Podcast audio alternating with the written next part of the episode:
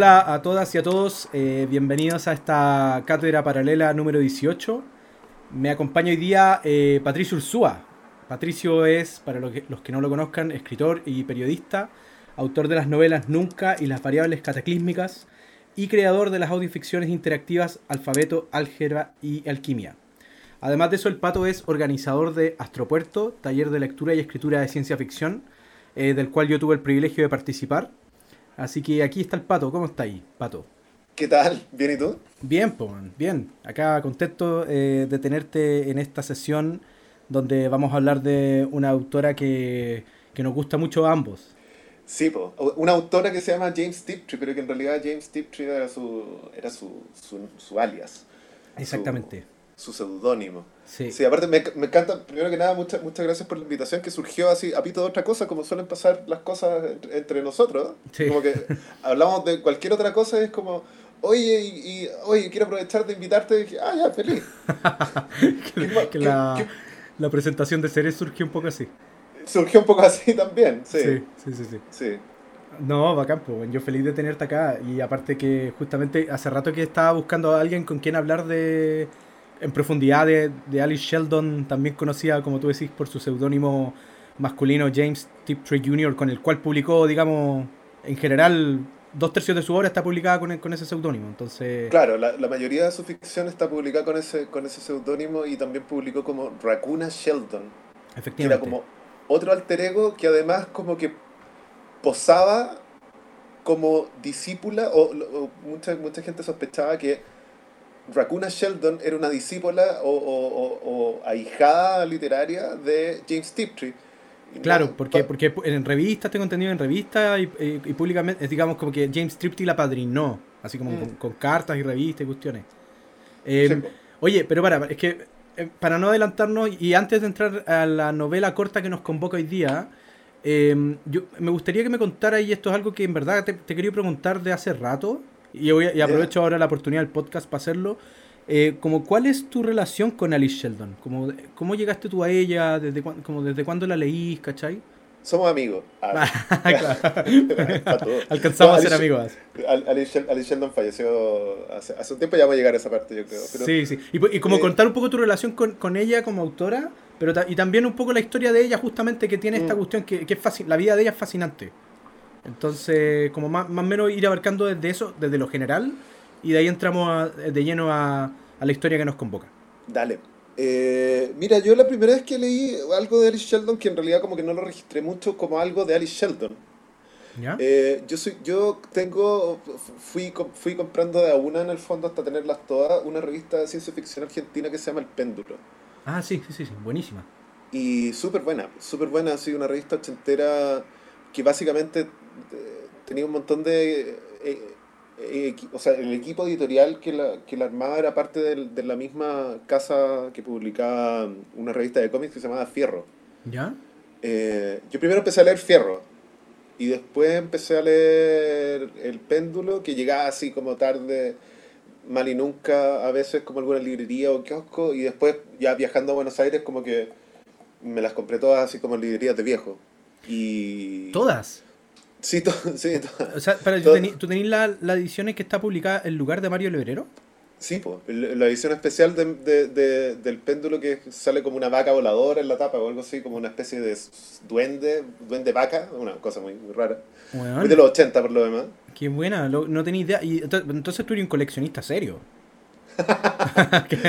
o sea, sí, cachurero, cachurero más bien, pero sí, pues. Eh, sí, o sea, de hecho, ahí también conocí a Mario Lebrero. Ah, mira, porque, porque El lugar es parte de una trilogía de novelas que él escribió, o sea, que son como sus novelas como fundacionales. El lugar, la ciudad y, París. París, el lado del medio, París es el lado del medio. Claro. Sí, en esta trilogía involuntaria. Y es súper, o sea, es, brillante. Y de hecho, claro, el, lugar de Mario Librero ocupa buena parte de un número, que es el número 6 del péndulo. Sí. Y, y en ese, o sea, digamos, y, un montón de cuentos. Yo siempre, siempre, a mí siempre me ha gustado leer cuentos de ciencia ficción, eh, tanto como novelas, pero, pero más cuentos, y sobre todo como que tengo caleta de, recopilaciones de cuentos, ¿cachai? Porque es como que te deja como, como surfear en el fondo, ¿cachai? Y la industria editorial gringa precisamente se nutrió mucho de las revistas de ciencia ficción para publicar antologías de cuentos basadas en el, material que había salido en esas revistas. Entonces hay décadas de, de antologías de ciencia ficción de todos los colores y para todos los gustos. Y Oye, ¿y, cuál fue ah. cuál era el cuento o relato que habían publicado Dallas Sheldon en Péndulo?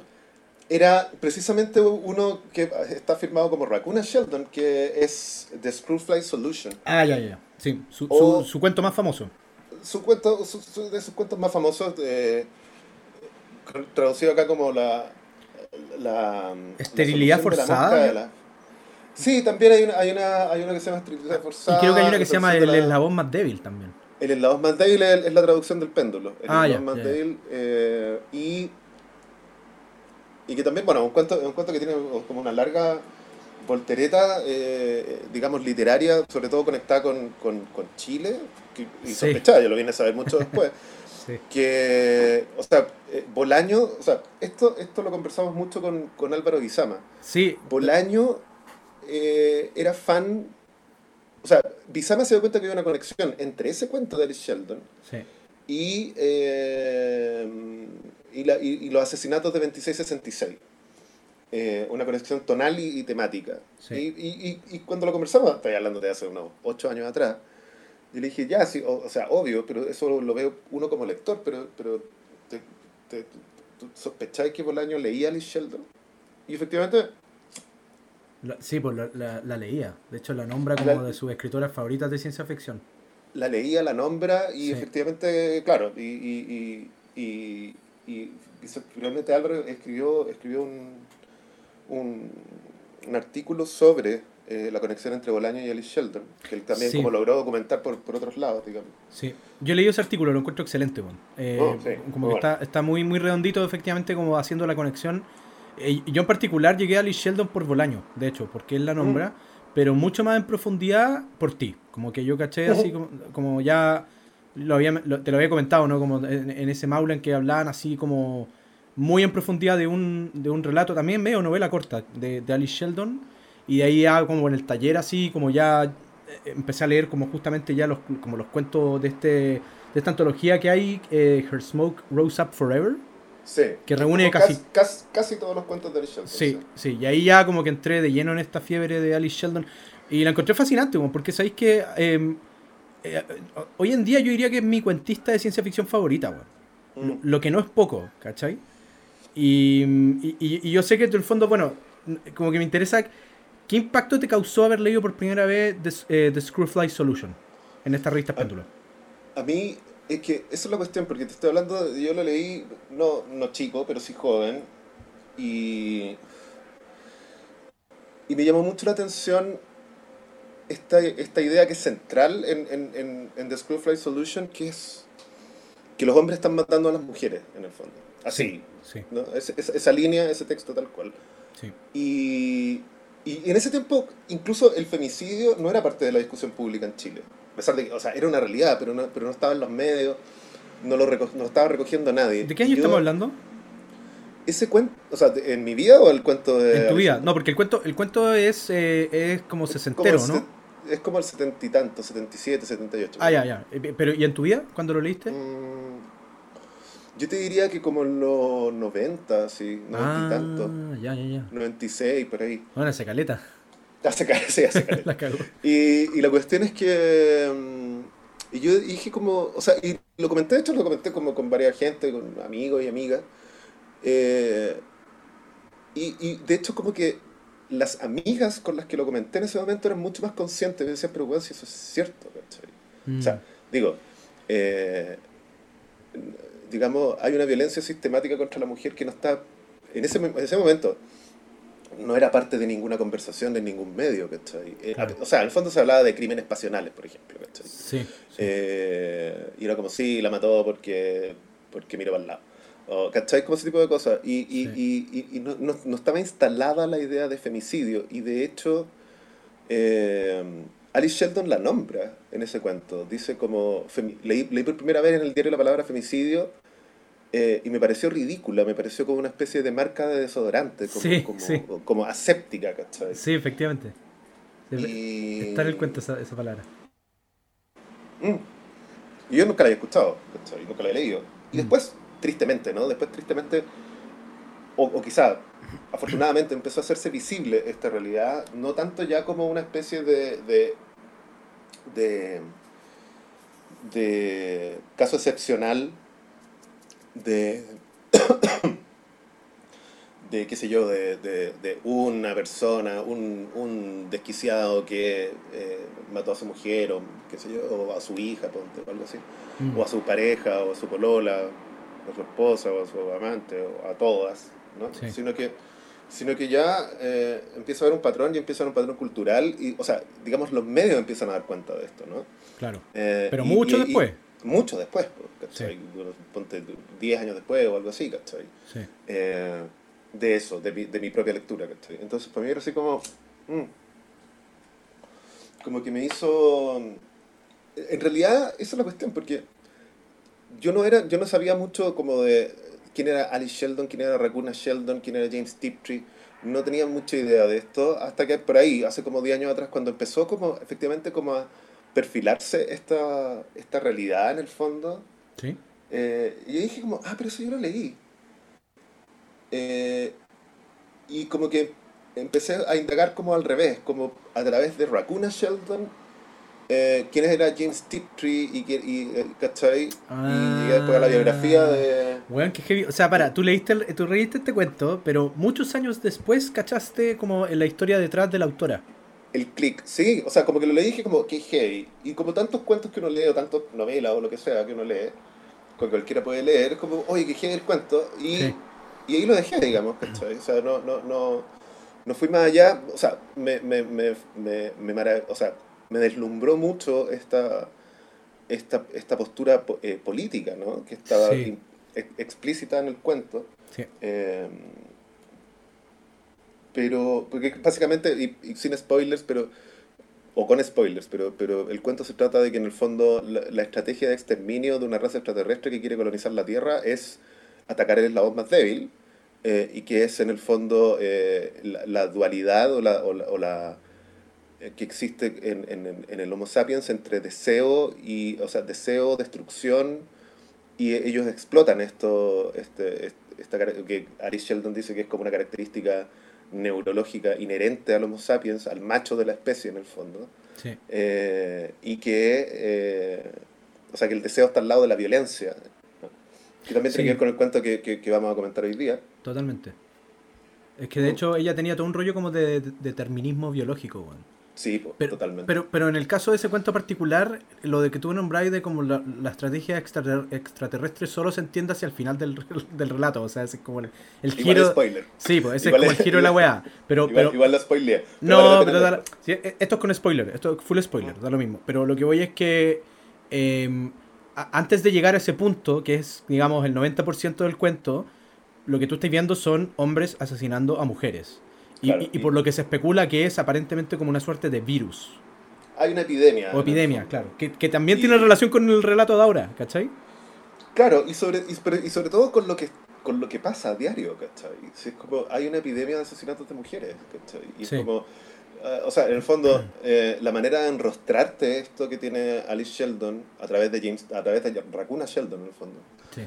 La, la manera de enrostrarte lo que tiene es como decir, imagínate, cáchate lo, lo desquiciado que es la realidad que parece una invasión extraterrestre. Mm, sí, sí, o sea, si, tú, como, tú como mujer, en el fondo, la explicación más razonable que podía encontrar este delirio destructivo es que hay unos, hay unos extraterrestres detrás. pero si no, no tiene sentido, ¿cachai? Es como, es como eh, eh, y, y, así de, de, o sea, en cuanto, en cuanto a estrategia como de exponer un punto, ¿no? ¿Cacha lo absurdo que es? ¿Qué es lo que decía eh, justamente Bisama en su artículo, que hacía esta conexión Bolaño-Sheldon, em, que decía, claro, que este cuento en los 70 era eh, planteado como desde la ciencia ficción, lo que tú decís, como la weá es tan absurda que es como, puta, unos extraterrestres vienen para acá con esta estrategia como para eliminar, entre comillas, el eslabón más débil. y que luego Bolaño lo agarra, agarra esa misma idea y la plantea ya como derechamente en el terreno realista eh, de los asesinatos de mujeres en el desierto de Sonora, eh, digamos a finales del siglo XX, principios del siglo XXI, ¿cachai? Claro, eh, y, y, con toda la desolación y con todo el nihilismo de, de, de, y, toda la violencia, ¿no? De, de, de, esta, de, esta serie de asesinatos que, que terminan, claro, terminan como simbolizando en el fondo, o, o, aludiendo más bien que, que simbolizando a, a, como una, como al, bueno, al machismo, la estupidez, eh, Es como, es como, no hace falta que haya extraterrestres. Eso es lo terrible. Sí, eso, es lo terrible.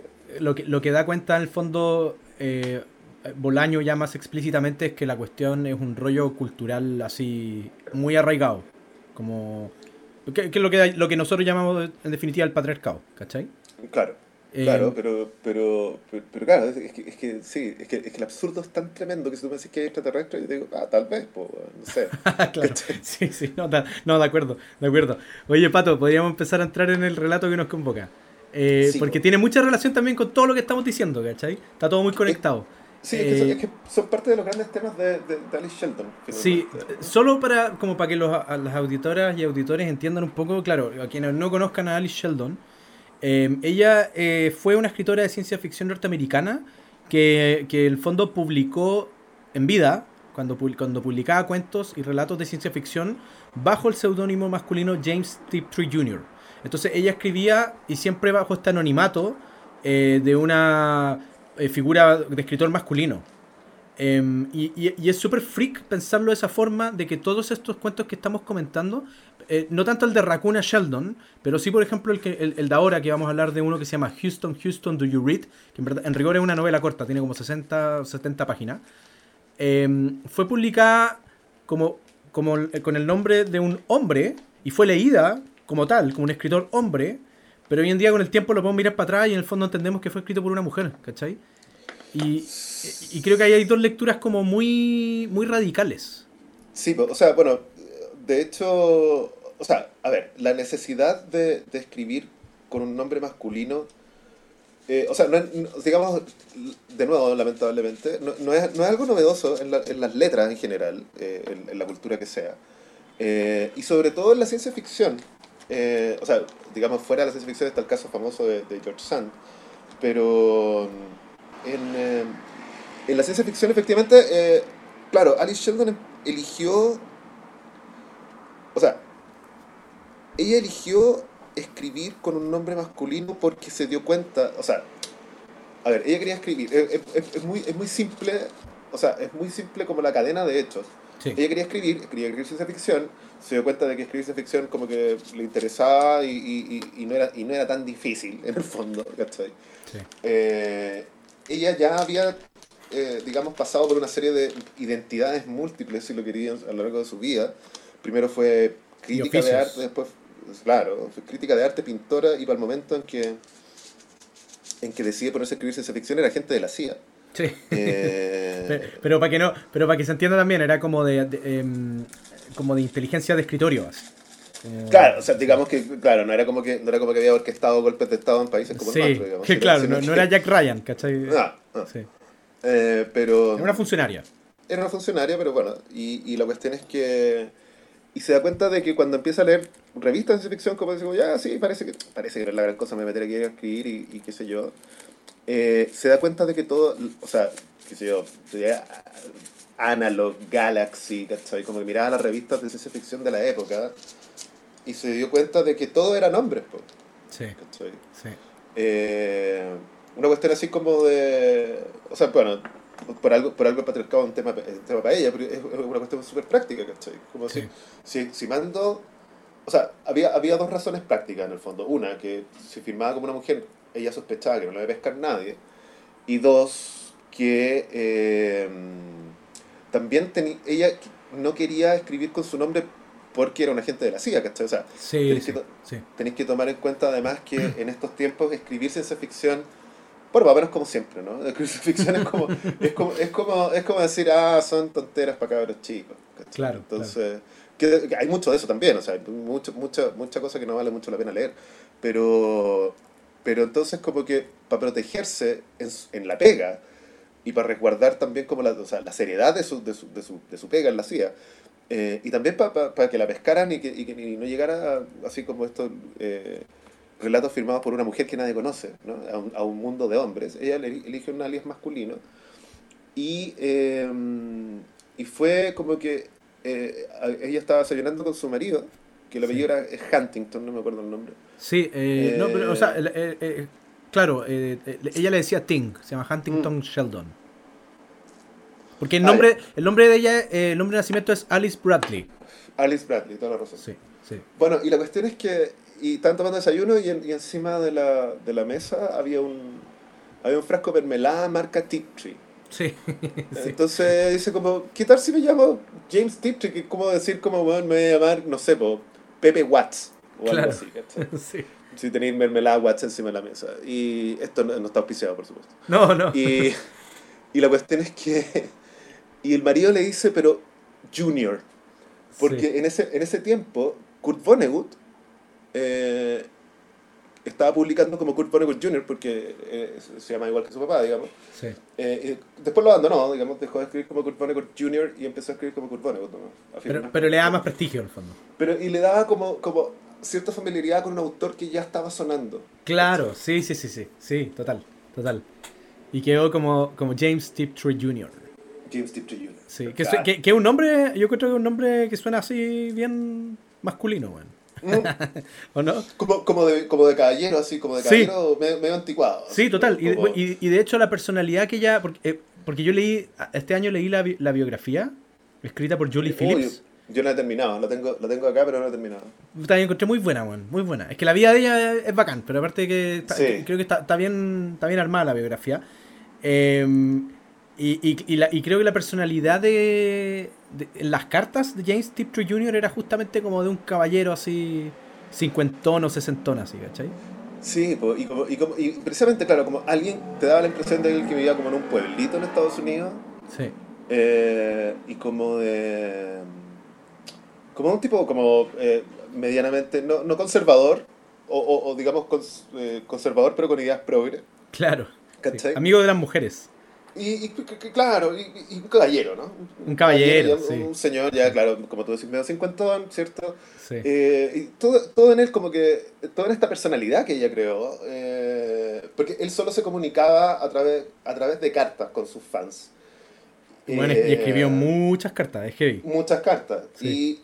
Y, y lo heavy, claro, es que, es que como tenía este nombre, ¿no? Como muy, muy formal. Y tenía esta manera de, de, de relacionarse con la gente que era solo por cartas. Nadie, nadie lo había visto nunca, qué sé yo. Entonces, por, por supuesto no existía, porque era Alice Shelton. Pero, Sí. pero, pero la gente, pero se empezó a construir este mito alrededor de, de James Tiptree Jr., que es como, ah, no, es un, es un, es una anacoreta, ¿no? Es un, es Sí. un recluso así, como, Sí, como vive dedicado a la, a la escritura, ¿no? Y un caballero de, de- de vieja estampa, y muy, muy mundano, pero al mismo tiempo muy, muy alejado del, del ruido, ¿no? Y, y Sí. no. Y de No, hecho cuando que, que también anda como en este, dentro de esta especulación se, se hablaba como este tipo será homosexual así o, o será o incluso habían unos pocos, muy pocos que decían como será mujer y no sé qué y al tiro salía como la camada de, de machitos de la ciencia ficción como a defenderlo. ¿Quién, quién era el que dijo Silver, Silverberg? Robert? Silverberg. Sí, ese buen dijo dijo como- este buen imposible que sea una mujer así, bueno, es un Ese- macho. No, es que sí, po, es muy chistoso. Sí. Yo tengo, tengo por ahí ese prólogo en algún, en algún libro. Sí. Y, y como que decía, es impensable que alguien llegue siquiera a sugerir que James Tiptree es mujer, porque pocas veces se le dio un autor con una prosa tan viril y tan Sí. masculina. Y no sé qué, es como, hay algo inevitablemente masculino en cómo escribe. Y es Sí, como, sí. amigo, Amigo, date cuenta. Date, wearlo. Ah, bueno. Sí. Pero claro, y eventualmente, eventualmente la- fue descubierta por una como un fan que hiló. como- Sí, hubo como un trabajo detectivesco bien, bien desafortunado de parte de un fan que, Sí. Que como que ató cabos con unas cartas. La, la historia es muy latera, pero, pero al final llegó a las defunciones de un pueblo, del, donde estaba el matasellos de, de- de- de James Tiptree, qué sé yo, y al final se dio cuenta que la única persona que podía cuadrar con, con la, con la descripción era una tal Alice Sheldon. Sí. Y efectivamente así se, se desenmascaró y de hecho ya no, escribió muy poco después de que, de que la sacaron del closet. No, y lo, y lo cuático es que lo que escribió eh, no, no está a la altura de, de lo que Mm. escribió como James Tiptree Jr., weón. Es que yo creo que dejó de interesarle, como, como le habían dejado de interesar tantas cosas. Como, como decíamos hace un rato, eh, ella desempeñó un montón de oficios y tuvo varias vidas en el fondo. Sí. O sea, de hecho, la biografía se llama, la biografía de Julie Phillips, se llama La doble vida de Alice, de Alice B. Sheldon. Sí. Y yo creo que más que doble, o sea, ella fue crítico de arte, pintora, agente de la CIA, escritora de ciencia ficción, Sí. eh, feminista, eh, además era, era, eh, era te- tenía, tenía una sexualidad ella misma que ella Sí, misma po. confesó eh, Sí, bien, bien, bien, bien, eh, bien, bien extraña, porque ella se casó varias veces y estuvo felizmente casada, pero confesó varias veces que, que solo podía enamorarse de mujeres, no se sabe muy bien si, si concretó alguna relación con, con tuvo alguna pareja femenina alguna vez. Es que de hecho, es que cacha que en- en- en- de- después de leer la biografía me di cuenta de hartas cosas que, que en el fondo que, que me hicieron mucho sentido incluso ahora al, releer ciertos relatos, incluido el, el de Houston Houston, que en el fondo más que eh, como una eh, como un- una potencial, por así decirlo, homosexualidad de parte de ella, como que ella sentía atracción por las mujeres, eh, ella en verdad tenía una potencial identidad trans, weón. Como que ella se, se sentía incómoda en su cuerpo de mujer, weón. O tal vez era pansexual o, o, o, en- o- o- Sí. o alguna identidad que ni siquiera tiene nombre todavía, ¿cachai? No, claro, pero digo que iba, iba más allá del, le- del lesbianismo lo de ella, ¿cachai? Mm. Y, y- y eso como que se, se da a entender en varias secciones de su biografía, en varios, en varios años distintos de, de- de su vida, ¿cachai? Sí, es que yo creo que, que, claro, porque cuando hablamos de dobles vidas o múltiples vidas, de lo que estamos hablando es alguien de que de, es de alguien que rehuye la identidad y la identificación, como meterse a un club, ¿cachai? Sí. Como que eh, eh, yo creo que si hay una constante en la vida de Alice Sheldon es que ella siempre como que se le escapaba de las manos a toda la gente que quería meterla en un, en un casillero, ¿cachai? Sí, sí. como total. que tú- tú- tú- yo no podría decir que ella es esto, y digo literariamente, eh, qué sé yo, hu- humanamente, sexualmente, todo, ¿cachai? Como, Sí. eh, es bien difícil de, de clasificar, entonces como que, no, no sé, o sea, tal vez sí, tal vez no, eh, pero... Sí, pero lo, lo que voy es que en el fondo como que de- después de leer la biografía y, y- y haberte, haber entendido esto que te había comentado, como que de cierta forma llegué a entender a, a, a Tiptree no solo como un seudónimo, sino también como una suerte de, de extensión masculina de la identidad de Alice Sheldon. ¿cachai? Totalmente, sí, de, de, otra, de otra personalidad, o sea, no, Sí. era un nombre, no era solamente un nombre que usaba para firmar, o Claro. sea, tal vez sí al principio, pero después fue adquiriendo vida propia y, o sea, digamos, Alice Sheldon se preocupó de crear una, una identidad distinta. Sí. Eh, no era ella, sino que era James Tiptree. Y, Sí. y también y, y Raccoon Sheldon era otra persona también. Sí, de hecho. Eh, que te, en tú fin. veis las firmas, ¿no veis que tenía una firma para cada uno de sus Mm. seudónimos? Y bueno, son súper distintas. Como Sí. en, en el tipo de, como de la letra, así. Es muy, es muy rara la wea. Sí, no, es, fa- es fascinante Alice Sheldon. Yo- o sea, muy, muy recomendada. Eh, muy Oye, recomendada para, para todos, en es que- realidad. No, es que- solo si te gusta la ciencia ficción. es que es heavy la cuestión porque era inevitable hablar de la historia de ella y, y- Mm. y de James Tiptree Jr., pero yo creo que ya después llevamos como media hora, entonces tengo que hacer la bajada a, lo- a, a Houston, Houston, do you read? Entonces, presentemos un poco le- esta, esta historia. Yo, eh, yo en lo personal, yo te dije que habláramos de esta porque, claro, tú ya habías comentado eh, con Daniel Villalobos en, en Maula y recomiendo mucho ese, ese episodio. Em, la, la novela corta eh, A Momentary Taste of Being, ¿cierto? Of Así Being, se- sí, sí, A que- Momentary Taste of Being, que, que eh, así para hacer la corta es como una especie de expedición humana en busca de otro planeta habitable en la que pasan cosas terribles. Así. Sí, sí. Eso En un tweet, en un tweet En eso un cuento. Exactamente. Y, y- y ya, y ya se ha dicho mucho y, y- y como respecto de del que yo creo que es su cuento más famoso, que justamente lo comentamos, ¿no? Que es The Screwfly Solution. Entonces Ajá. yo, yo te dije que habláramos de este que para mí es uno de mis favoritos. Sí, mí también, de hecho. O sea, que, que bueno, porque, porque yo también como que siento que, que aquí también como que cristalizan muchos de los motivos de, de la literatura de Alice Sheldon y tal vez de su vida. No, o sea, no hay, no hay que leer, siempre hay que tratar de no leer demasiado de la vida de un autor o autora en su obra, pero aquí Pero es inevitable acá. es un poco inevitable, Sí, sí. sí. Total. Y, y también siento que, que, que, que como tantos otros cuentos de, de, de Alice Sheldon, es, es de una urgencia. y Ni siquiera es como, es como, ah, es muy contemporáneo. No, o sea, es, deberíamos estar discutiendo. Es De este total la weá. Sí, Ah. sí. Estamos hablando de la novela corta Houston, Houston, Do You Read? Eh, también eh, traducida como Houston, Houston, ¿me recibes? Eh, es una novela corta que fue escrita para una antología organizada por Vonda McIntyre, titulada Aurora más allá de la equidad, donde se buscaban justamente ficciones que explorasen cómo podría ser eh, el mundo después de lograr la equidad entre los dos sexos. Y, lo que yo leí en la biografía de Alice Sheldon es que fue un encargo que le costó muchísimo. Porque mm, hay que decirlo, en general ella era bien pesimista y creía que, la humanidad, no, eh, y esto es algo que puede percibirse más de un relato de ella, eh, no tenía ningún futuro. Entonces, entonces como que parece que le costó en escribir este relato y lo, y lo, y lo- y estuvo comentando harto durante el proceso de su escritura, eh, fíjate con cartas a, a Joanna Russ, Mm. que también estaba en la antología. ¿Cachai? Joanna Eh, Russ, que de hecho, paréntesis, eh, hace, hace- creo que este año eh, apareció traducido por Nova una novela de Joanna Russ que también está muy en este registro, Sí. sí. que se llama El hombre hembra. Eh, The Female Man es el título original y que también es, o sea, altamente recomendada y, también eh, comparte mucho con, con, eh, con la literatura de Alice Sheldon. una mirada, no sé si desencantada, pero sí sin ningún endulzamiento acerca de los conflictos de género y de las identidades.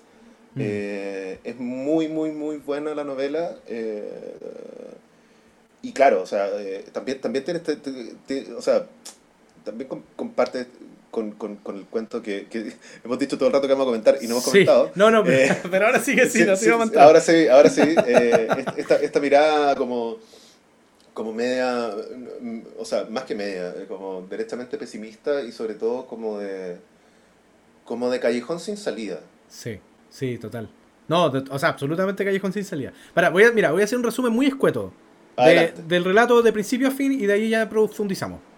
Eh, la, la- la novela corta esta habla de, eh, digamos, hay una nave que se llama Sunbird, eh, pájaro solar, que es una nave espacial con tres astronautas, hombres, a bordo, y la cual es enviada, eh, está con una misión, ¿no? Que tiene que dar la vuelta al Sol, y, y debió, eh, porque es alcanzada por una llamarada solar, es enviada varios siglos hacia el futuro.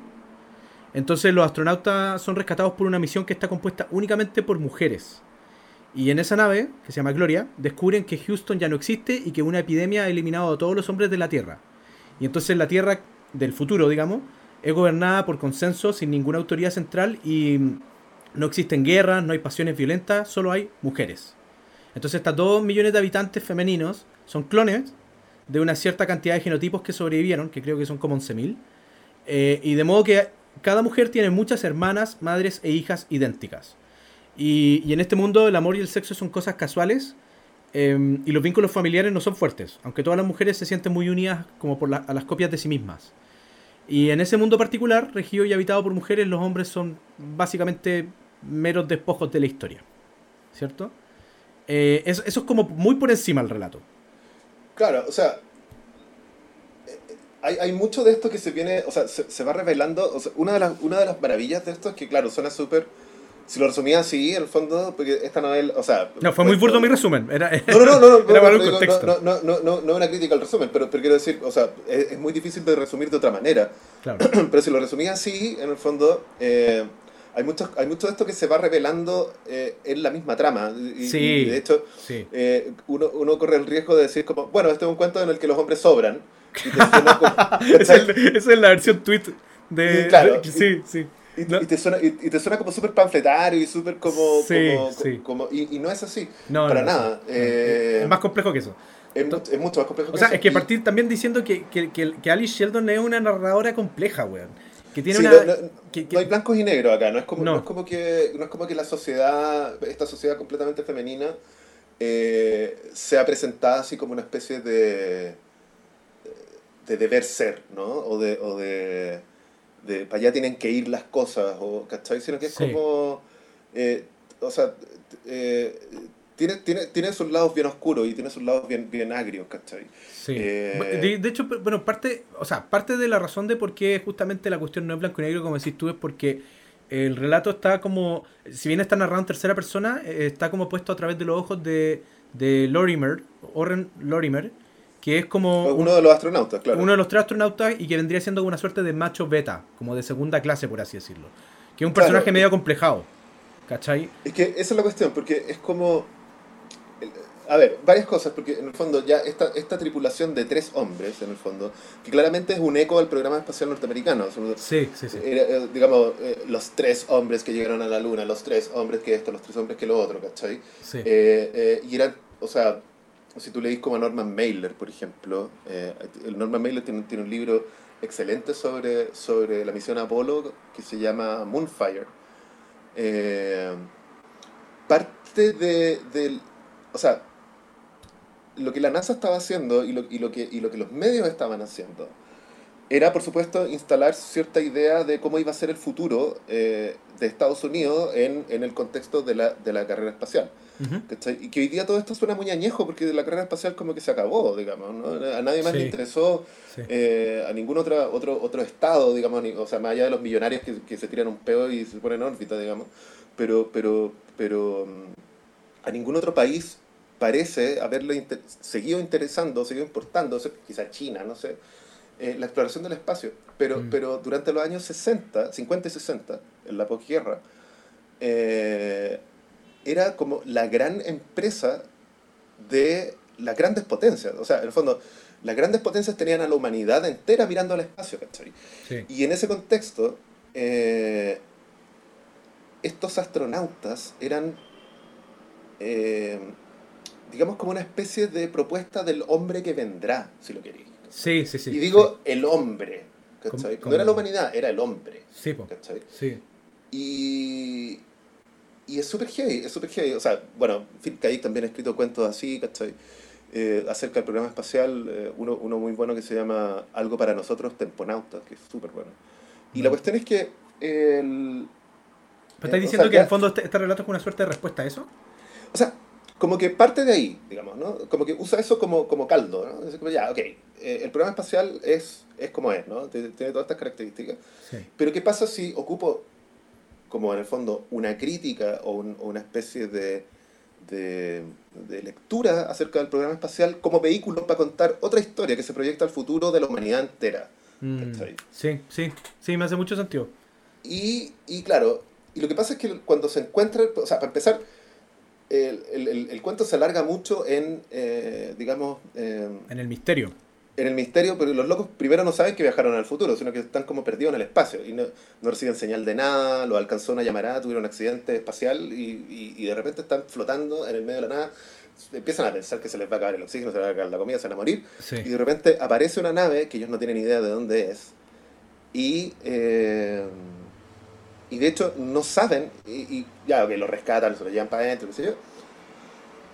Y eh, no saben, en principio ellos no saben que toda la tripulación son mujeres, porque hay mujeres que no Sí, se ajustan Sí. a la idea que ellos tienen de la mujer. ¿cachai? Claro, Y eso ya sí. te dice algo de la, de la intención de Alice Sheldon. Eh, O sea, muy- es que, claro, lo eh, pero de hecho, o sea, em, el relato, para, como quiero irme un poquito al principio, como, la, como parte, weón, porque ella- Alice Sheldon es bien críptica en todos sus inicios, weón, de, de cuentos y relatos, como que, no sé, no sé si a ti te pasa, pero a mí me pasa que siempre que entro a una historia de ella, eh, no cacho nada en las primeras dos o tres páginas. Co- Como de qué cresta está sucediendo. Y, y- y en este relato particular eh, no es la excepción. Como que uno entra y es súper confuso porque, porque va alternando como eh, con, mucha, con, mucha fugacidad entre el presente y el pasado de lo que se narra. Y, entonces partimos con un recuerdo de Lorimer, que un recuerdo de como el loco entrando al baño de mujeres, que como que fue empujado como por sus compañeros hombres a un baño de mujeres con el cierre del pantalón abajo y, la verga en la mano así. Y, es como un recuerdo súper humillante. Y luego volvemos y el buen está en la, nave Gloria hablando con Connie, que es como una de las astronautas de- del futuro, digamos. Ajá, Y el loco se da cuenta muy rápidamente de que, ha sido drogado. sí. Entonces hay como una sensación de confusión en esas páginas que es enorme y uno, por lo menos yo al principio era como, ¿qué crees que estoy leyendo? Y recién cuando se pega como el salto al pasado, cuando ya habla como un poco de la, el recuerdo de la misión de los tres astronautas hombres, empieza a adquirir un poquito más de sentido el relato. Hasta que aparecen esto que tú estás mencionando, que se encuentran con, no se encuentran con la nave, primero en el fondo tienen como eh, contacto radial. Claro, hay unas transmisiones primero y, ahí y después en el cuento se explica que en realidad las astronautas del futuro, en el fondo, estaban deliberando qué hacían con estos fósiles. Sí, y ese es un muy buen nombre, fósiles, güey. Sí, total. porque son como unos vestigios de algo que nada, o sea, hace miles de años, y, o sea, eh, así está planteado, o cientos de años por lo menos, que no existen, o sea, que no existen machos, eh, que no existen, digámoslo así, pero no decir hombres y mujeres, hablarlo en términos meramente biológicos y deterministas, ¿no? Sí. Eh, no existen machos de la especie Homo sapiens sobre la Tierra hace cientos de años. Entonces, eh, lo que pasa es que la nave se comunica, o sea, lo que pasa, uno lo sabe mucho después, pero mm. lo que pasó en ese momento es que la nave se estaba comunicando con la Tierra para saber qué hacían. O sea, como que había gente que decía, no, dejémoslo ahí, chao, que se vayan. ¿no? O sea, no, Y de repente como que la, la, la, la postura que se impone eh, es, eh, llévenselo a la nave, eh, ténganlo ahí un rato, droguenlos, porque de hecho la, la, la parte de, de, drogarlos en el fondo es como para que estén más vulnerables y más eh, abiertos a contestarlo todo, a tomarse todo esto. Como... A expresar oralmente incluso sus pensamientos. Claro, y, aquí, y aquí me acuerdo que Alice Sheldon era gente de la CIA, ¿cachai? O sea, es como que... Ah, sí, ella estaba pensando totalmente en una droga tipo pentotal, ¿no? Como una droga de la verdad, en el fondo, de decir como, bueno, que alguien que sea más dócil, que responda a las preguntas, ¿no? Que acepte lo que le está pasando, que no diga como, oye, pero qué raro esto, ¿no? Y es lo que le empieza a pasar al protagonista a medida que avanza el relato, es como, oye, pero qué raro esto. Oye, pero, pero qué raro esto. Sí. el loco está con una...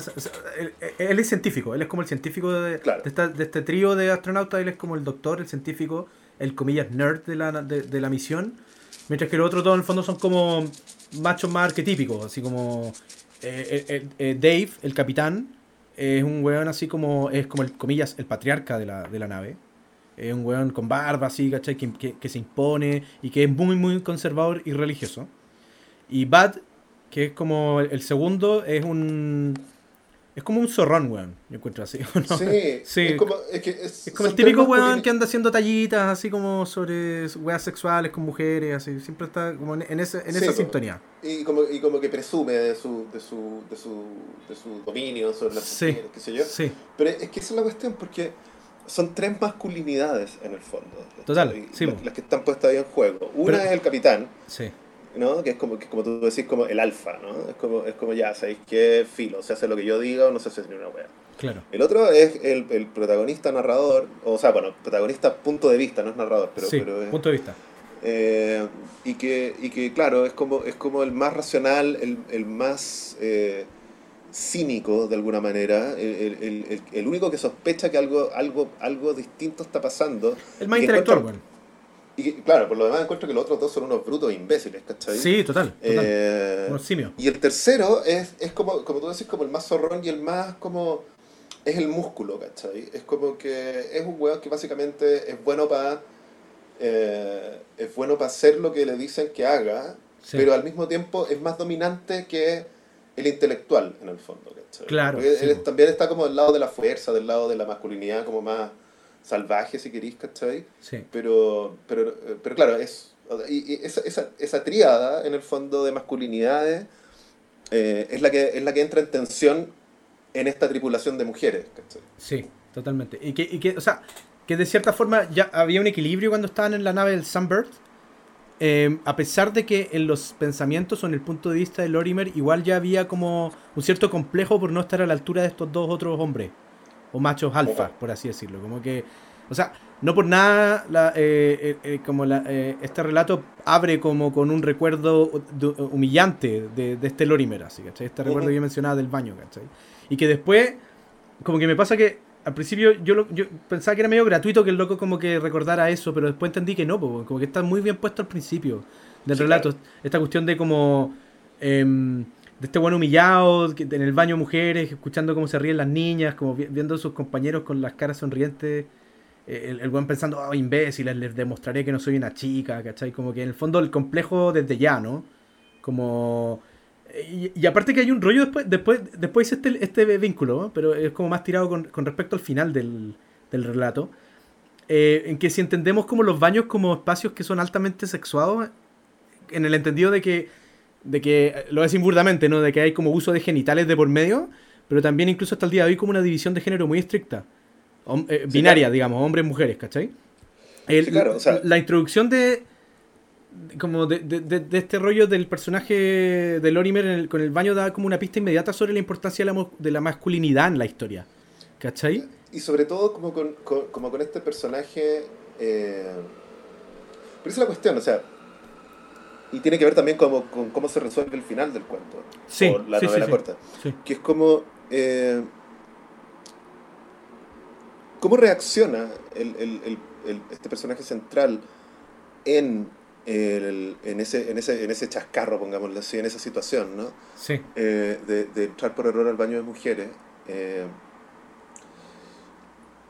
no, es, no, es, no es gratuito porque, como decís tú, eh, eh, digamos, eh, plantea de inmediato un dilema sexual Mm, ¿no? y, Sí. y- y que, que- que- que como que socialmente es como hay pudor de por medio, eh, es medio ridículo también. eh, te habla como de, te habla de varias cosas, te habla como de cierto bullying, sí. te habla de, de- de cierta de cierto descontento del protagonista eh, acerca de los roles de la, de, que, de la o sea, de qué significa la dominancia en, en el patriarcado, ¿cachai? Que es como, Sí, sí, sí. ¿cachai? Sí. Y por otra parte, pero lo que pasa es que este, este, este personaje no quiere, digamos, no, no anula el patriarcado, no, no se sale de esa lógica, sino que más bien todo su resentimiento proviene de la vergüenza de no estar integrado. Sí, sí, total, sí, totalmente. O sea, es que, es- que creo que es genial, de hecho, y lo entiendo ahora, como que lo miro como hacia atrás, que, que es como una escena que establece de inmediato como las complejas relaciones de género que están en juego en este relato.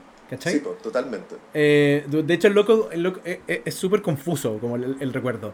Pero el one como que menciona como ciertas sensaciones y, y, y por ejemplo, hay una que dice así como cuando está dentro del baño de mujeres lo incorrecto y, nau- y nau- nauseabundo de las siluetas, una wea así. Mm. Como refiriéndose a las siluetas femeninas, ¿cachai? Entonces como que el punto de vista de Lorimer como que, como que el tiro marca esa severa diferencia entre hombres y mujeres. Eh, y también lo que decís tú, ¿no? Que da cuenta de como sus sentimientos de inmensa vergüenza. Como sí, pero... y- sí, de estar en un espacio, como dentro de un espacio de dominio femenino, ¿cachai? Entonces, eso que se explora al comienzo del relato encuentro que es fundamental para entender Mm. el final. De por qué Ujú. resulta tan perturbadoramente inquietante para los hombres de la Sunbird eh, como conceptualizar un planeta Tierra que está habitado solamente por mujeres, ¿cachai? Claro. Eh, como que el espacio de género del baño se expande a todo un planeta. Y, y- y los hombres del relato, como, como que entre comillas, digamos, son castrados simplemente por existir o por estar expuestos en un espacio netamente femenino, ¿cachai? Claro, pero, pero es que esa es la cuestión, ¿cachai? Porque... eh, Y aquí, claro, de nuevo, de nuevo conectamos con The School Fry Solution. Sí, sí, sí, sí. Eh, o sea, en el fondo, la resolución del conflicto entre la sexualidad masculina y la sexualidad femenina, digámoslo así, como en términos muy gruesos, eh, no tendría por qué ser eh, violenta ni, a- ni, que un, ni que un lado termine anulando al otro. ¿cachai? Claro, Eh, o sea, digo, en términos puramente ideales, ¿no? sí. Eh, Utópicos. Claro, ahora bien, lo que termina pasando es que tanto en The Screwfly Solution como en Houston, Houston, lo que queda claro es que este, este determinismo se impone, o, sea, o más bien la visión determinista de, de, de, de Sheldon se impone tanto, tanto, tanto aquí como en el otro cuento, que es como, eh, en el fondo, la masculinidad o cierto o cierto ciertos instintos eh, como la dominación y la violencia que están asociados al ejercicio de cierta masculinidad son incompatibles con esta nueva sociedad que fundaron solo mujeres, ¿cachai? Sí, sí. Y, eh, y de hecho, todo, todo el cuento, y esto se va revelando hacia el final, todo el cuento es el testimonio de este largo experimento, ¿no? Que, que básicamente como esta cuarentena que, que hicieron eh, las mujeres de la gloria eh, con estos especímenes de, de machos de Homo sapiens Sí. para saber si los podían integrar o no a su sociedad. y la conclusión, después de todas las conversaciones que ellos tienen, eh, después de todos los intentos de acercarse, de entender, de, de, que las mujeres tratan de entender cómo estos hombres del siglo XX, XXI eh, ven el mundo, eh, la conclusión es que, es que no los pueden integrar. Sí, Y, que, y que de hecho dices como, ustedes tienen una manera de relacionarse con, eh, con los afectos que está atravesada por otros instintos que son muy peligrosos. Y si nosotros, si nosotras los llevamos de vuelta, nuestra sociedad se va a acabar. Sí. Y, ahí no hay punto medio. Que de nuevo, o sea, por eso lo conectaba con The School of Solution, porque es como... Eh, que tiene más de un punto de conexión. O sea, claro, y de hecho, por, cierto. por ejemplo, está el, el, tema de lo que yo te había mencionado de, eh, de, esta como epidemia. Claro. Y, claro. Y, y, y, en, The, School Face Solution, eh, Alice Sheldon pone, pone como ejemplo a los gatos, eh, entre, entre otros animales. Dice como, hay cierto como cableado neural ella lo dice bien, digamos, ¿no? Pero, pero hay, hay, cierto cableado neural que en el fondo como que hace que el instinto de agresión y el instinto de reproducción estén cruzados en los machos de ciertas especies. Sí, sí, sí, sí. sí pues yo siento que este es como, como la otra cara de la moneda o como el espejo inverso de, de ese cuento. En el sentido de que en ese cuento como que la, eh, los hombres, como por este instinto o deseo que tú mencionáis, en el fondo asesinaban a las mujeres eh, y, entonces como que en el fondo se empieza a reducir la población y van quedando solo hombres. Yo encuentro que aquí es como al revés. Es como qué pasa si en verdad quedan solo mujeres. ¿Cachai? También justamente por una plaga o pandemia o lo que sea. Claro, em, pero si te fijáis, de cierta manera el final de el final de Houston Houston es un final feliz. ¿Por qué? ¿Porque se mantiene el status quo de la utopía femenina? Porque lo que pasa es que eh, y, y, una cuestión, de nuevo, aquí es el determinismo biológico de, de Alice Sheldon eh, expresándose, ¿no? Sí, total. Que, que, es como eh, una, una, una, un, digamos, una especie, así, para hablar de, de, cualquier especie. Una especie no puede sobrevivir sin hembras. Mm. En una, una, especie que se reproduce sexualmente, digamos, ¿no? O sea, la ameba, que se yo, da lo mismo. Pero, sí pero, pero una especie no puede, una especie como la nuestra, no puede sobrevivir sin, hembras, sí puede sobrevivir sin macho. Claro, sí, total, sí. Eh, y en el fondo, eso es, en The School Solution es qué pasa si los machos acaban con las hembras y efectivamente se suicidan. ¿no? Eso, eso es lo que pasa. el, suicidio, el suicidio de la especie, PIF. Eh, ¿Qué ocurre en una especie donde solo hay hembras que han, que han sobrevivido y no solo sobrevivido, han, han eh, digamos, eh, progresado y florecido sin macho. Mm. Cuando, se, cuando, cuando, cuando aparece como la idea de introducir un macho, eh, y, el, y, el, y, la conclusión es el quiebre. O sea, es como... es tan apocalíptica la idea de introducir machos en esta, en, este, en esta especie que ha sobrevivido sin macho, que, que dicen, bueno, filo, que se mueran.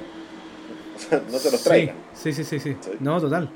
No, heavy. Es que de hecho lo, lo, lo, lo, fascinante del relato, bueno, tiene muchas cosas fascinantes, pero como en términos de lo que estáis diciendo tú, es justamente como que se introduce esta idea de la clonación, como para ir en el fondo como generando humanidad, ¿no? Como que, que, siga existiendo la raza, ¿cachai?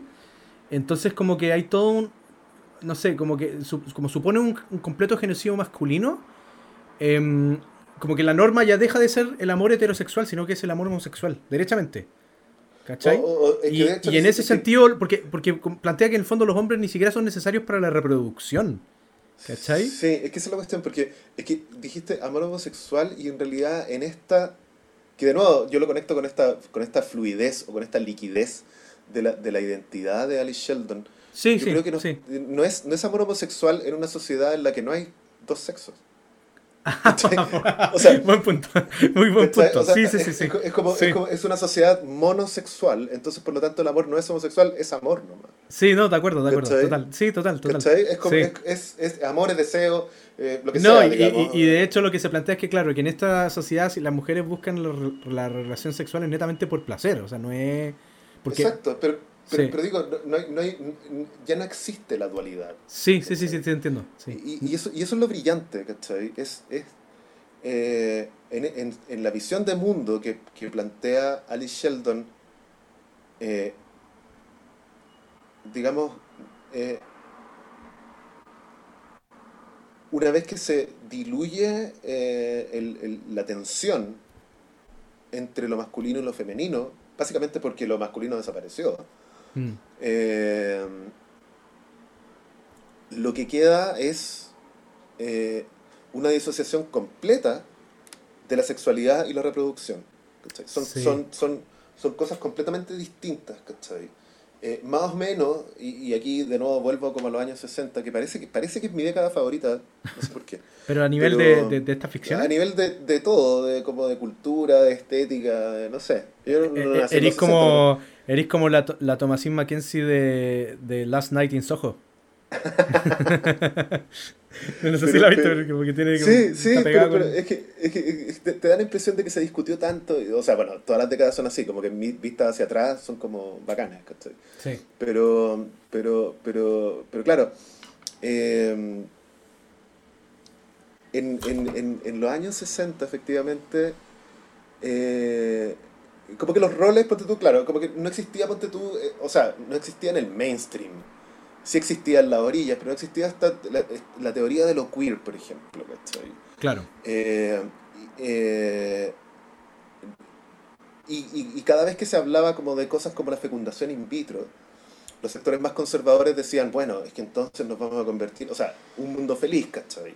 Sí, es sí. decir, la reproducción está a cargo de máquinas y los deseos están completamente... Eh, eh, digamos, eh, desatados y ya son cualquier cosa. La, la, sexualidad no tiene que ver con la reproducción, entonces la sexualidad es una cosa, la reproducción es otra. Es como decir, no sé, pues, la cocina no estaba unida con la, la qué sé yo, eh, la, la, gastronomía no está unida con la ingeniería. No, pues porque son cosas completamente distintas, ¿cachai? Sí.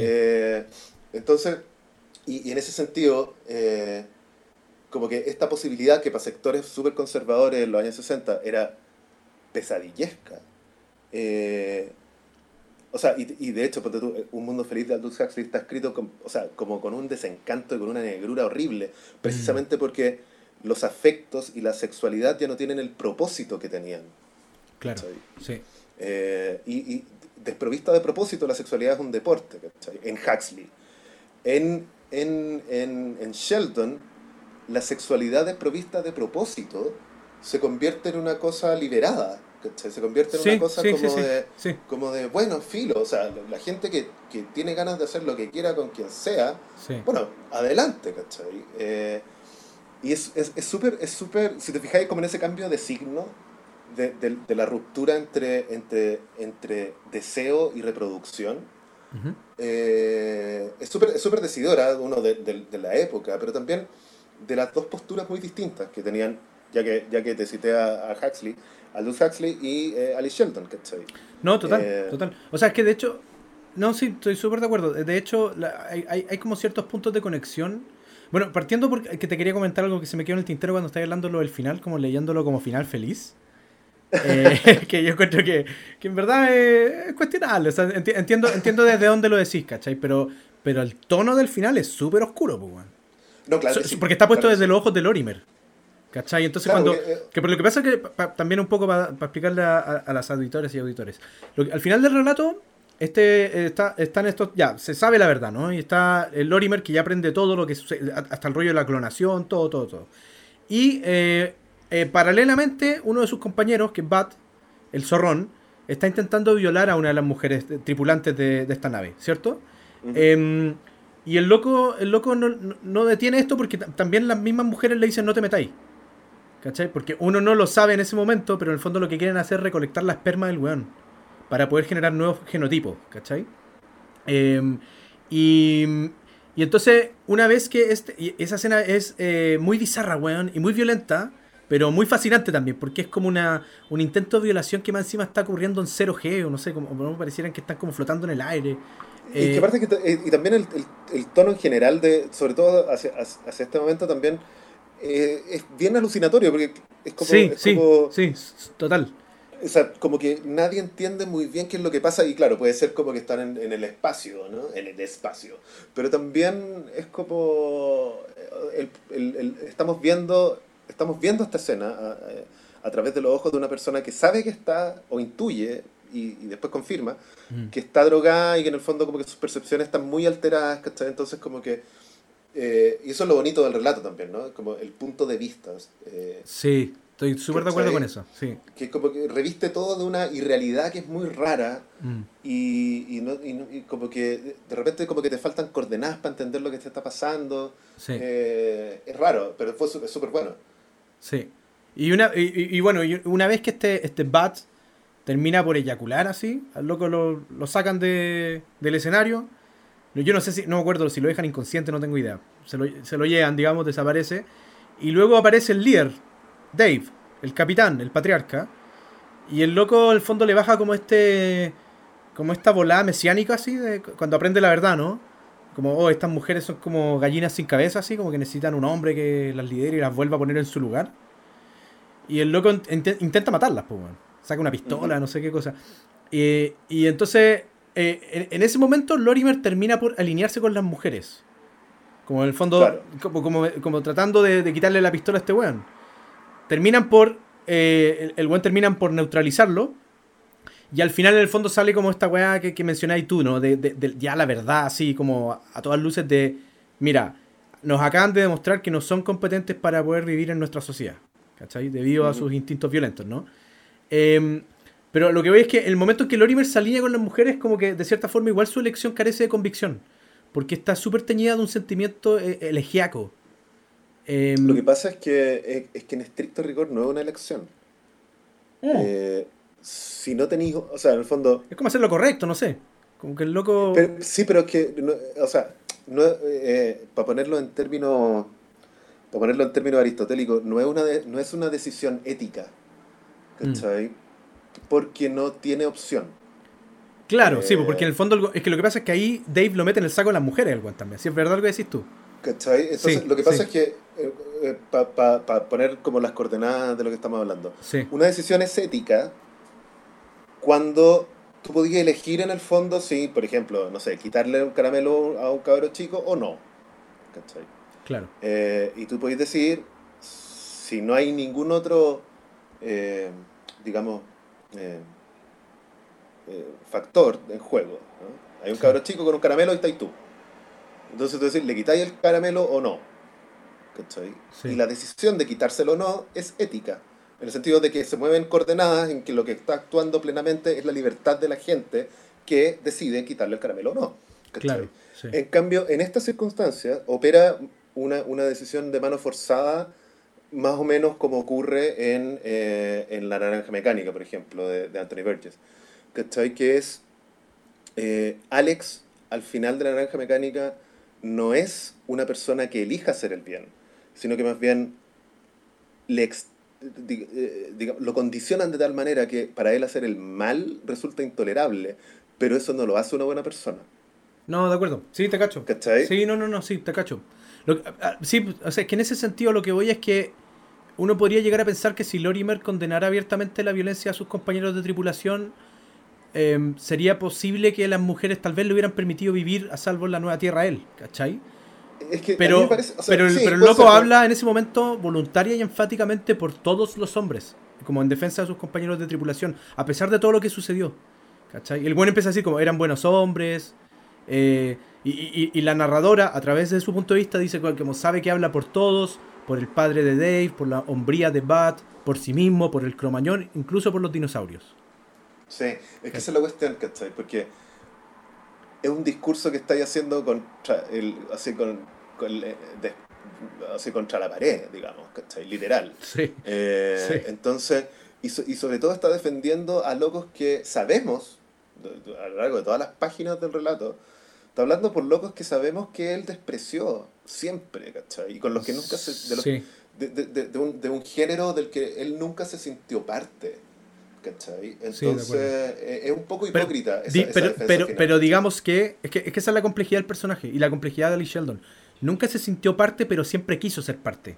Claro, ¿Cachai? claro toda, toda su frustración provenía precisamente de como te decía hace un rato, de que él no es que, no es que despreciara al patriarcado, él se despreciaba a sí mismo por no poder ser parte del patriarcado. Exacto, sí, sí, sí, sí, sí, exactamente. Y, eh, y en ese sentido es como, es brutal la respuesta que le da Lady Blue, que el fondo, que no es la capitana, sino como la mujer más vieja de la nave nomás, el clon más viejo que está ahí, y como tal, eh, de más experiencia, que le responde que... eh, creo que el loco le comenta algo como de, de cómo los hombres habían a lo largo de la historia inventado todo, ¿no? Habían sido tipos duros, como que, como que establecen una retórica que asigna a los hombres como un rol de protectores, de inventores, de líderes, ¿cachai? Mientras que las mujeres son como las que deben ser protegidas. Y Lady Blue como que le responde de lo que protegían a la mujer era principalmente de otros hombres. Sí. Entonces le comenta que esa lucha ya terminó hace mucho tiempo, cuando los hombres desaparecieron. po. Y en ese sentido, eh, por ende, difícilmente los pueden soltar en la Tierra porque no tienen instalaciones para personas, y esto me encanta la frase, con sus problemas emocionales. Sí. Claro, entonces uno podría llegar a pensar que, que mientras hombres como Lorimer, que es como el más sensible que. mucho más sensible que estos alfas promedios que, de Dave y Bat, eh, crean que las mujeres tienen que ser protegidas de otros hombres, eh, evidentemente no hay forma de lograr la, armonía de género. Por lo menos en ese No, punto, claro. ¿cachai? De, de la historia. No, claro, y es una visión que comparte Joanna Russ, como te, como te comentaba hace un rato. Eh, en, el, en el hombre hembra, una de las, uno de los futuros posibles que se plantean en la novela, que es súper compleja y no la, no la puedo resumir acá, pero uno de los futuros posibles que se plantean en el hombre hembra es un futuro donde la Tierra literalmente está dividida en dos, hay dos ejércitos. Uno es de los hombres y el otro es de las mujeres, y donde se ven se matan. Mm. Eh, o sea, es, digamos, ella lleva como la idea de la guerra de los sexos al, al plano más literal y más extremo posible. sí, sí. Eh, y, y claro, cada uno encontró las soluciones que pudo para la reproducción, pero eso, eso es irrelevante en, en, en el hombre hembra. Eh, y, y, y Alice Sheldon viene un poco de ahí también. Eh, o sea, yo no tenía idea porque no llegaba a esa parte de la, de la, de la biografía, pero sí, está, como que tirado había- para el, como para el final, así como para el último tercio de la biografía, que se están carteando, como justo cuando están escribiendo, eh, cuando por lo menos Ali Sheldon está escribiendo este relato, ¿cachai?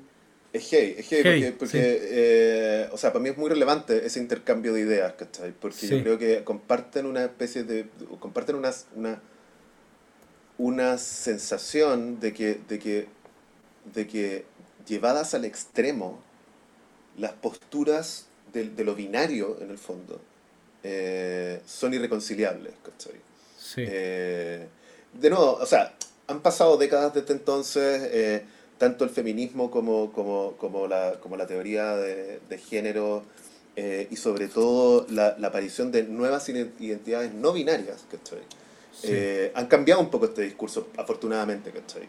Eh, pero sí me parece que en el momento en que se escribieron, eh, y sobre todo que escribió el cuento que estamos hablando, Houston, Houston, eh, claro, o sea, la resolución de las tensiones biológicas versus eh, la construcción de lo social, digámoslo así, Sí. eh, parecía que iba a conducir como un callejón sin salida en el que inevitablemente eh, íbamos a terminar así, ¿cachai? Como, como de verdad no hay, no hay, o sea, es como, es, es como una especie de dialéctica marxista súper perversa, sí. en el sentido de que, de que el, el- el- precisamente la, la tensión sexual y sobre todo como la idea primate de, de sobrevivencia y predominio y dominación, eh, que fue súper necesaria para la sobrevivencia de los, de, los, de los Homo sapiens como especie, va a terminar siendo lo que los aniquile, lo que nos Mm. aniquile. Sí, sí, sí, sí, sí, total. Eh, que es una idea, es una idea muy de su época, eh, Sí. porque así como tú la vinculáis con Joanna Ross, yo igual la podría vincular, por ejemplo, con Úrsula K. Le Guin.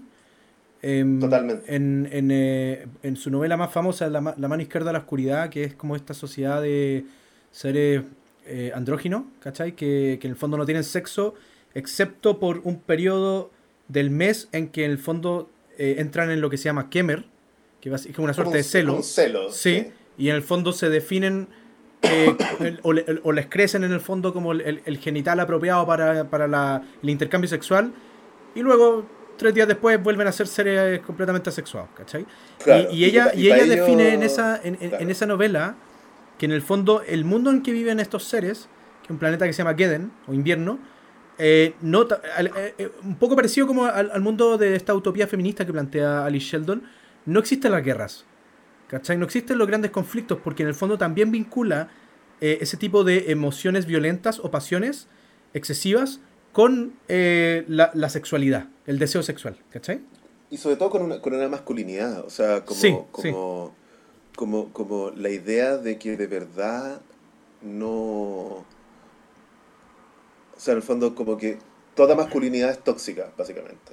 Así, mm. como, eh, eh, eh, así como para resumirlo, ¿no? Es como toda masculinidad idealizada en cuanto a masculinidad, en el fondo, inevitablemente conduce a la violencia. Sí, no, total. Y de hecho, es que creo que ahí es donde entra, es que ahí es donde para mí crece o, como que adquiere mucha importancia el personaje de Lorimer. Mm. Porque a mí me da la impresión, y esto lo ya eh, un poco contradigo lo que decís tú de no, meter al, autor o la autora como en el relato, como que hay que leerlo como relato como tal, pero, pero es que a mí me da la impresión que Lorimer es, una, es, Tip Tree Jr., pues bueno. ¿Cachai? como que en un mundo feminista, que es algo que se plantea como mucho en la biografía de, de Ali Sheldon, en un mundo feminista, ¿qué hacen las mujeres con, con James Tiptree Jr.? ¿Cachai? Es que tampoco se salva. Por eso te digo, ¿cachai? No, de acuerdo, por eso te digo. Entonces, entonces como que ahí Lorimer es como, para mí, es como una suerte de alter ego, así, total, ¿cachai? Sí, sí, pero, claro, pero, pero, pero también... Te lo digo porque, porque en la biografía repiten harto esta idea de que Ali Sheldon nunca se sintió como cómoda con las mujeres. Como, como respecto de, como de convivir con ellas, ¿cachai? Ser parte de ellas. No sé si me entendí. Sí, sí pero, pero, o sea, al mismo tiempo, en el fondo, por una parte, claro, está esta expresión de esta, de esta idea, ¿no? De esta idea como bien eh, pesimista, digámoslo así, acerca de, eh, de que los conflictos inherentes a la sexualidad humana, eh, una vez que entra la violencia en juego, son irresolubles, ¿no? Sí. Pero, pero al mismo tiempo, o sea, eh,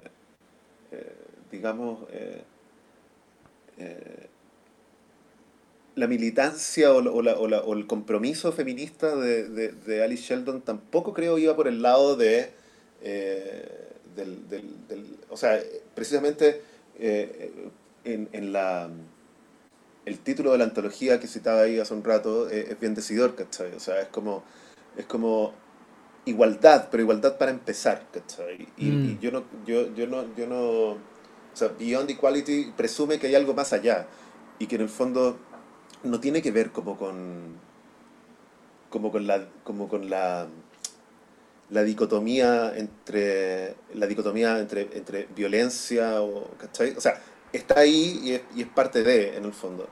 Pero, pero claro, o sea, eh, digamos, los feminismos, porque más, digamos, no, no, no, no, es tan fácil hablar de un feminismo.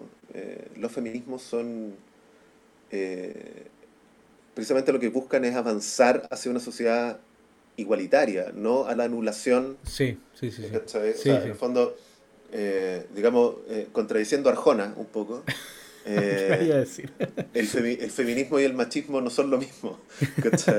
Cuando, cuando, dice, cuando, cuando este pobre loco dice como nosotros con el machismo y usted al feminismo, es como, eh, ¿sabes qué? Amigo, no. O sea, el machismo, el machismo es una conducta tóxica que termina con, con mujeres muertas. el feminismo es una es eh, un es un es una postura y un, y un, y un esfuerzo por eh, hacer de la sociedad algo parejo. ¿cachai? Y es como, sí, sí. Eso es todo. Así como, no es tan difícil. ¿cachai? Sí, no, sí, de acuerdo, de acuerdo. Lo que pasa es que, sí, no, sí estoy de acuerdo. Em, lo, lo, que pasa es que, claro, el, el, relato tiene, es como, como tú decís, tiene esta idea como súper radical respecto de, de, de, dónde están los hombres y dónde están las mujeres, ¿no? O sea, eh, enmarca súper bien que el, patriarcado como la estructura natural, donde los hombres son fundamentalmente opresores, ¿cachai? Y la violencia es como una verdad biológica esencial de ellos. Em, entonces, en la superficie Houston, Houston, do you read, como que pareciera implicar que justamente la violencia masculina es biológicamente, biológicamente inevitable, por decirlo de alguna forma, y, y entonces en ese sentido la única esperanza de liberación que tendrían las mujeres sería la de un separatismo total. ¿Cachai? Claro. Em, pero, pero, pero ahí donde. Por eso vuelvo al personaje de Lorimer, ¿cachai? Como que siento que, como está filtrado a través de su punto de vista, la cuestión, si bien sí, es radical y, y- ocurre así en el relato y ese es el final, igual tiene estos matices, ¿cachai? Eh, porque Ali y Sheldon se preguntan a través del personaje de Lorimer si estas inclinaciones naturales estarían o no informadas por la biología o por la historia y la sociedad y qué sé yo, ¿cachai? Y, y- y- y es justamente eh, el argumento de Lorimer de que los hombres pueden o no estar biológicamente inclinados hacia la violencia lo que filman- finalmente termina por dejarlo en evidencia, como ante el resto de las mujeres, ¿cachai? Em, pero, pero, Sí. me, pero me gusta que exista ese filtro, a eso voy, ¿cachai? A pesar de que los hechos del relato están súper claros en, en términos políticos, si queréis, ¿cachai? Claro. Es que por eso te decía que es un final feliz. Porque. Porque en el fondo. Implica la erradicación de la violencia de la raza humana, así tal cual. Es como. O sea, piénsalo así: es como. La humanidad del futuro. En la humanidad del futuro Sí. existen solo seres que hoy en día conocemos como hembras. Pero en realidad incluso esa denominación ya es obsoleta, porque son solo seres humanos, porque no, no- ya, no, ya, no, ya no, no existe la dualidad. Dejó, biológicamente dejó de existir. Sí. Entonces, Sí. hoy día el único genotipo posible para la raza humana es el genotipo femenino. Claro. Sí. Eh, entonces, por lo tanto, no- podía hablar ni siquiera de, de- de- de- ni siquiera de femenino y masculino porque no hay. O sea, no hay. claro. Eh, es una especie que tiene un solo sexo. Y, y, y ya- y ahí te entré a preguntar como, como, claro, porque en el fondo, eh, incluso te podría preguntar si tienen sexo porque no hay dos.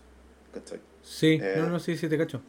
Te cacho. Entonces, eh, y, y de hecho, claro, esta, esta, esta dicotomía tan, tan irresoluble, a mí, a mí me parece muy valioso como la irrupción en, en, en, en el discurso público de las identidades sexuales no binarias, ¿cachai? Mm. Eh, que no se mueve, que desplazan el eje en el fondo, ¿cachai? Que dices como ya, ok, eh, como que, ojo, eh, no es que porque, por ejemplo, no es tan fácil hablar como de, de, de deseo y género y de identificación versus, eh, o sea, identificación del propio género como, como tampoco identificación del deseo, ¿cachai? Mm. Eh, y ya como que se torna todo un poco más fluido, lo cual a mí me parece mejor.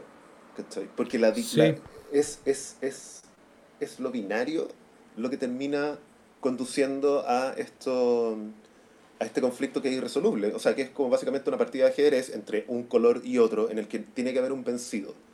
claro. Sí, sí. No, de acuerdo. Sí, pues, que eh, es cierto. Es que, bueno, es parte de eso como de... No, la gracia de este y de otros relatos de, de Ari Sheldon, como Tip Tree Jr., que, que justamente su uso, su uso como de protagonista masculino, que de cierta forma respaldaba también su identidad, ¿no? Su seudónimo, eh, también le proporcionaba como una perspectiva única sobre el discurso feminista. O, o que, que opera simultáneamente como de esta perspectiva como más líquida que decís tú. Eh, Sí, que, lo que no es poco, ¿cachai? Mm, No, no. O sea, de hecho, es que esa es otra de las cosas que lo hace tan interesante. Pero claro, yo no creo que la gente se quede así con la idea de que, de que eso, o sea, de que, de que la ficción en general de, de, de, de Alice Sheldon es como súper cabezona, súper o súper militante o súper sesuda. Son unos tremendos cuentos de ciencia ficción. Sí. Lo que pasa es que además son vehículos de unas ideas que también son futuristas, ¿cachai? Sí, sí. No, estoy súper... No, eso, eso, eso... Qué bueno que lo dijiste, Pato. Porque sí, pues, es cierto que no es... No es lo- los relatos de Ali Sheldon no son vehículos ideológicos. A pesar de que, de que está ahí en el fondo todo este como material político del que estamos conversando, pero, pero los relatos en sí están narrados de forma espléndida, pues, weón. Mm. O sea, la, la- la prosa de ella es súper filosa, la- las atmósferas que genera, que crea, ¿cachai? Lo que yo me decía, que tú entras en un relato de Alice Sheldon y las primeras páginas no sabéis qué cresta está pasando, pero seguís leyendo. Como Sí. que te, te atrapa de una, así, es una weá maravillosa. Sí, Eh, no, tiene, tiene- tiene un talento excelente, o sea, porque en el fondo es como el anti, el anti, el, el anticonsejo de Cortázar, ¿no? Como Mm. que, como que no, te, no, te, no te pega como el combo que te deja impresionado en la primera página, sino que más bien te va metiendo de a poco en una realidad que es súper confusa, y, pero, pero de, de alguna manera también lo suficientemente atrayente para mantenerte encantado como, como lector o lectora, ¿no? Y decir como, no sé lo que está pasando, pero quiero saber lo que está pasando. Sí, sí, sí, sí, sí, sí, total. Oye, Pato, eh, ya llevamos como una hora y media hablando de Alice Sheldon y este relato. Eh, y no sé si como, bueno, palabras al cierre, así como, como ir eh, ya dándole vuelta al círculo. Mira, palabra, tengo, tengo una recomendación muy, muy, muy concreta.